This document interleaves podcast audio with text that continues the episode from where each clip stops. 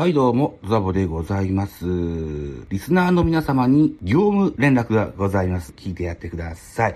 ベースボールカフェキャン中世は10月いっぱいをもって終了いたします。新タイトルがございます。新野球トークベースボールカフェベカフェ。10月いっぱいまでは、キャン中世と新野球トークのペカフェの方、ダブルで同じ音源をアップいたしますけれども、11月以降からは、新野球トーク、ベースボールカフェ、ペカフェの方のみの音源のアップとなります。内容は全く変わらないので、ぜひフォローしてやってください。よろしくお願いします。ホスティングサイトをシーサーブログからリッスンというところに変えまして、RSS は上手に引き継ぎのやり方がわからなかったもんですから、そのような手法を取らせてもらってます。変わらず、ベカフェの方をお引き立てのほどよろしくお願いします。業務連絡でした。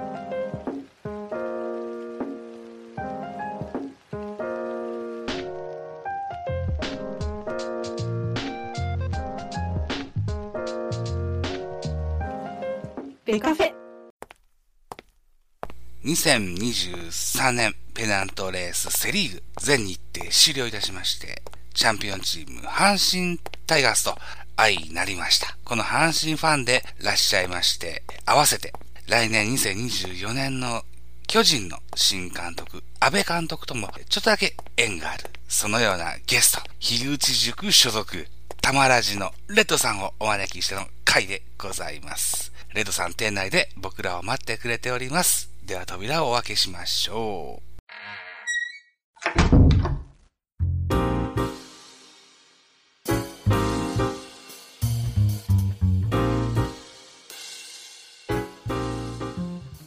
今宵のゲストは、タマラジのレッドさんでございます。レッドさん、自己紹介をお願いしたいと思います。はい、こんばんは。たまらずというポッドキャストをやっているレッドと申します。今日はですね、実は日本ポッドキャスト協会というのがあるんですけれども、先日あのイベントで、まあ配信リレーっていうのをやってたんですけれども、そこのチャット欄でですね、うん。野球ポッドキャスト出たいと言ったら、ザボさんに見つかってしまい、見つかってしまいって言ったら失礼ですね。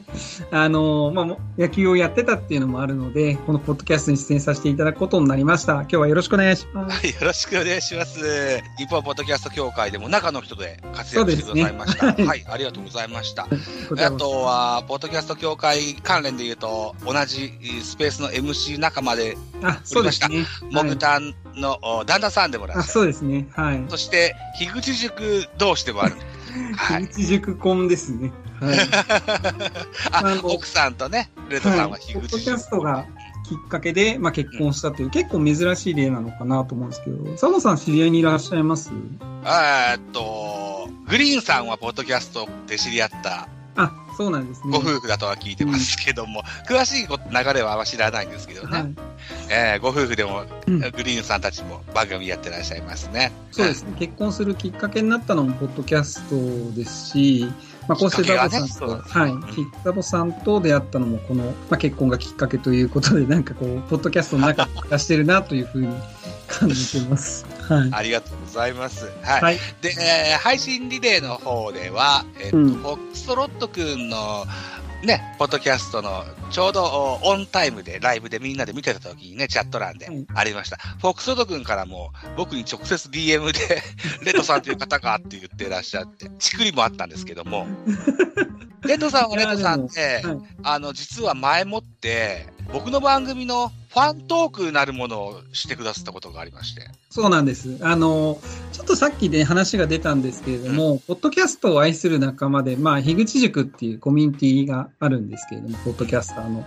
その中で、ポッドキャスト推し会っていう企画があるんですよね。中に。うんうん私はその、新しく入った人のを聞いてそれを紹介するみたいなことを一時期やってたことがあって、ああ、そうだったはいはい。それで、まあ、もともと僕はあの野球が好きなので、うん。ザボさんの聞いてみようと思って。ただ、実はカフェは巨人の話が中心なので、なかなかちょっと巨人ファン以外の人は聞きづらいのかなと思って、その時は大人がっていうまた別の番組を、あの、はい紹介させていただいたんですけど、まあそんなご縁もございます。はい。だから、ミュージックのトークでやってくださいました。そうですね。はい。えっ、と、当時 WBC があって、あ、そうです、そうです。各局のテーマ曲がか違ったもんですからね。そう。はいね、えっ、と、テレ朝はこっちですよね、TBS はこっちですよね、みたいな分け方でね、ご紹介してくださったことがありましたけどそうな。んですよ。まあ、それも逆日なんだ。はい。うんということで。はい、そう。で、ベカフェに関してやや誤解があるので、ちょっと訂正をさせていただけたらというふうに思うんですけども、今年はね、はい今年に限っては、日本ポッドキャスト協会のスペースやなんやいろいろやってたもんですから、はい。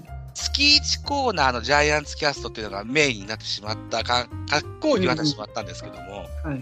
基本的には日本のプロ野球の球団、12球団網羅してね、それぞれのお推しの球団のファンの方々とあゲスト今ねそう、なんですね。はい。はい、えっと、いろいろおしゃべりする、そんな番組が基本線なんですよ。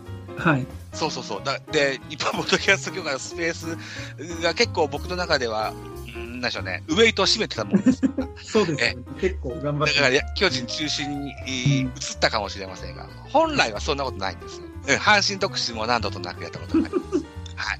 ということで、レッドさんは阪神ファンという。そうですね。あの、まあ、実はですね、まあ、阪神ファンって、もともと僕中日ファンだったんですけれども、変わったですか？そはい、変わったんですよ。な何歳の時をきっかけに？えっ、とですね、あの、2003年ですね。はあ、はあはあ、あの、まあ、2002年か。あの、星野監督がすごい好きで、へえ。まあ。元を正すと、うち親が巨人ファンで、はい。で、まあ、新聞は読売新聞みたいな、まあ、典型的ですよね。ああ、なるほど。はい。はい。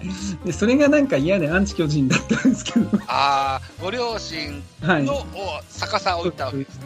そうです。なるはい。でちょっとまあ、あの、巨人以外を応援しようと思って、当時まあ強かったのが中日だったので、特に星野さんに関して言うと、はい。対巨人戦はメラメラ来るもんがあったあ、そうですね。だからそういう姿勢も出すじゃないですか、星野監督はい。はいはいはいはい。目に見えて。やっぱそういう闘魂が好きで。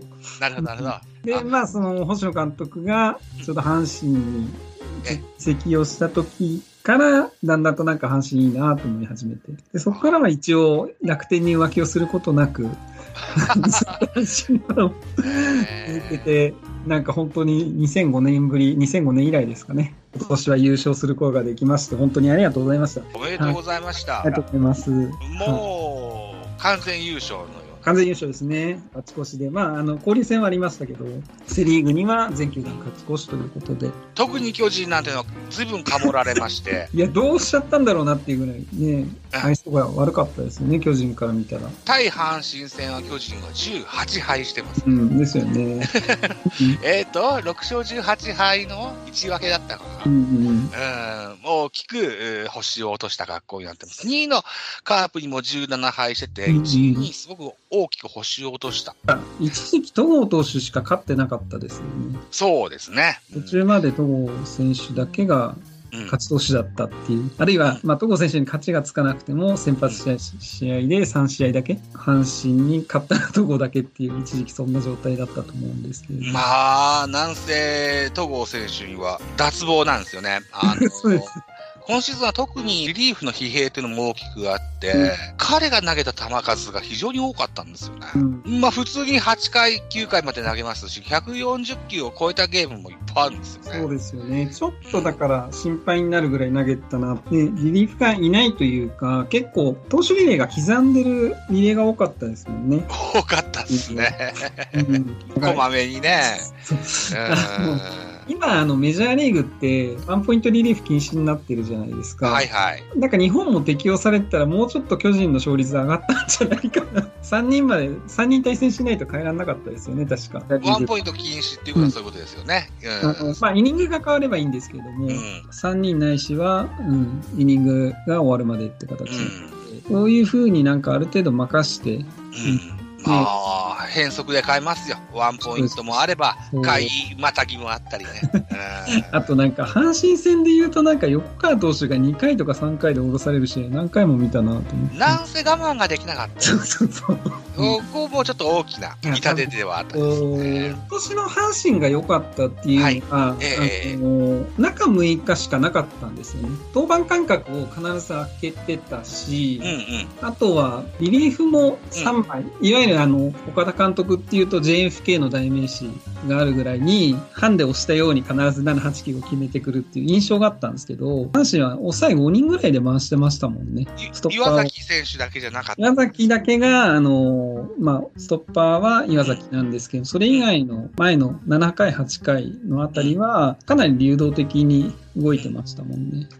例えばどのあたりが目に映りました？えっ、と、前半頑張ってたのが岩貞選手と梶谷選手。はいはいはいはいはい、そうですね。うんこのあたりが結構頑張っていて、登板数で言うと、岩崎はまあ、抑えなんであれなんですけど、60試合ね。で、それ以外で言うと、まあ、抜けたりはしてたんですけれども、石井選手だったりとか、ああ、石井大地選手。はいはいはい。今本、島本、はい。あの、浜地もちょっと途中で調子悪くなりましたけど、浜地。はいはいはいはい。後半頑張ってたのが桐敷ですね。おおはいはいはいはい。桐敷選手はもう、あの、買いまたぎが結構多くて、岡田監督も後半になると6回持たずに切る試合が多かったんですけども、うん。その時はピンチの場面には桐敷が、はい。うんまあ、こんな感じでなんか、必ずしも固定しないで、3連投させてなかったのかなああ、そうかそうか。そういうような投手運用で、なんか本当に、岡田監督、本当に酷使しないか心配だったんですけど、投手運用は本当に変わりましたね。なんでしょうね。と例えば、JFK の時の久保田選手。はい、90試合ですよね。ね。伝説の90試合。っていうのも多分、はい。あの、岡田監督さんにしても、やりすぎたかなっていうような思いもあったのかな。だから、久しぶりに監督として阪神に復帰して、あの時の良くなかったところは、投手しないようにという心がけもあったのかもしれはいちなないね。みに、あの、今、久保田は投手コーチです。今はね、はい、そうですね。はいバッティングピッチャーを経ての投手コーチでした。そうです、そうですあ、。本当タフネスなんですけどあの時かなりもう肩やられてたと思うんですけど、よくバッティングピッチャーまでやったなと思いながら。ね、本当ですね。阪神の投手陣で言うと、前年まで一軍の戦力ではなかったあ、そうですね。村上、大竹。という選手がね、あの大竹選手に関しては他球団の選手だそうですね。えーこともああのって育成ドラフトっていうのが始まって、なんか本当に良かったですよね、こういう選手が出てきて。本当ですねう。ん中日の細川選手もそうですけれども、うん。やっぱりこう環境を変えることによって活躍できる場所があるっていうのを、なんかこうそんなに成功例は高くないかもしれないんですけれども、ああ、うん。うん本当に重要な、12勝2敗ですからね。貯金もんですよ10個作ってますからね。うん。やっぱ大きいですよ。大きいですよ。まあ今ちょうどその戦力外の話っていうのがええ。一つで始めてはいるんですけれども、やっぱりまあ今回阪神でいうと戦力外になった高山選手だったりとか、はい。北条選手だったりとか工、場。はいはいはい。うんまあやっぱりあの、ちょっとここ最近は活躍してない選手ですね、環境を変えて、また別の球団でですね、活躍する姿っていうのを見てみたいなっていうのは思いますね。そうですね。はいまだ、くすぶる年でもないと思うしね。そうですね、まだ3年目って、はい。えっ、と、阪神のその、戦力外構想で言うと、巨人でご縁があったのが山本康弘選手。あ、いや、そうですね。ね、えー彼も、あのーまた新しい活躍の場を求めてほしいなというふうには思ってたりするんですけども、えっと、とりあえず優勝したことに関してですね、例えばタイガースキャストさんとかでもよく言われるんですけども、MVP があの人もこの人ってすごく分かれるみたいなんですよね。阪神は、そうですね、特徴が、まあ、だからそういう極端に活躍した選手がいないんですよね。うんうんうん。本当に MVP 誰だっていう、去年の村上様はい。みたいな、分かりやすい感じじゃなかった？そうですね。うんうんうん。で、あと、巨人がまあ優勝してたら、まあ、岡本だろうなとか、岡本あ仮にね、巨人がね、そうですね。うんそういう数字上ね。はい。わかりやすいのがないんですよね。やっぱりこう、チームで試合をやっているから、うんすごいこう落ち着けがたいなっていうのがあるんで、うんで、レッドさんの独断と偏見で選ぶのであれば、これ誰にしましょう？難しいんですようんね。うん。